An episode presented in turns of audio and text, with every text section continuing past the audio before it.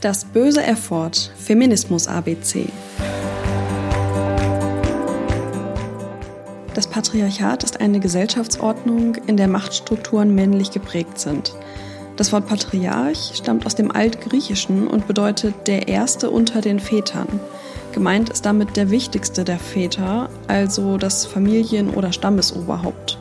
Der Begriff Patriarchat, wie er heute verwendet wird, bezeichnet eine Organisationsform, in der Macht und Privilegien vom hierarchisch wichtigsten Mann an die nachfolgenden Männer weitergegeben werden. Eine Organisation kann dabei alles sein, Familie, Verein, Betriebe, Politik oder der Staat als Ganzes. Das Patriarchat ist also eine Gesellschaftsordnung, bei der die Macht in allen wichtigen Bereichen des Lebens hauptsächlich Männer haben.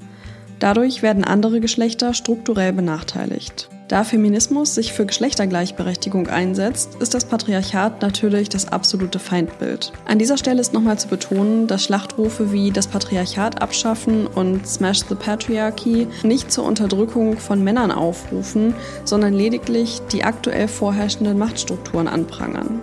Hier ein paar Statistiken, die zeigen, dass es auch in Deutschland nach wie vor patriarchale Strukturen gibt nur falls ihr mal ein bisschen Futter für eine Diskussion mit Leuten braucht, die meinen, es gäbe kein Patriarchat. Der Frauenanteil im Bundestag beträgt aktuell 31,2 Prozent. Klar, es könnte weniger sein, aber es könnten eben auch 50 Prozent sein, um eine gerechte politische Machtverteilung zu garantieren. In der Wirtschaft sieht es noch schlechter aus. Der Frauenanteil in deutschen DAX-Vorständen sinkt und beträgt aktuell gerade einmal 12,8 Prozent, Stand September 2020. 101 der 160 DAX-Unternehmen haben keine einzige Frau im Vorstand. 55 der 160 Unternehmen haben sich einen Frauenanteil von 0% im Vorstand zum Ziel gesetzt. In den 100 größten deutschen Familienunternehmen sieht es übrigens noch schlechter aus.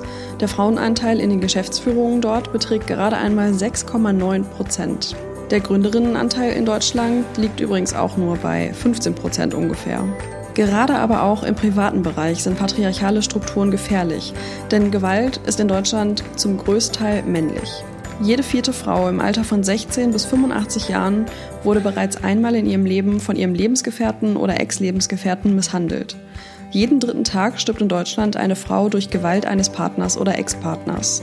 Sexualisierte Gewalt sowie Catcalling sind für viele Frauen trauriger Alltag.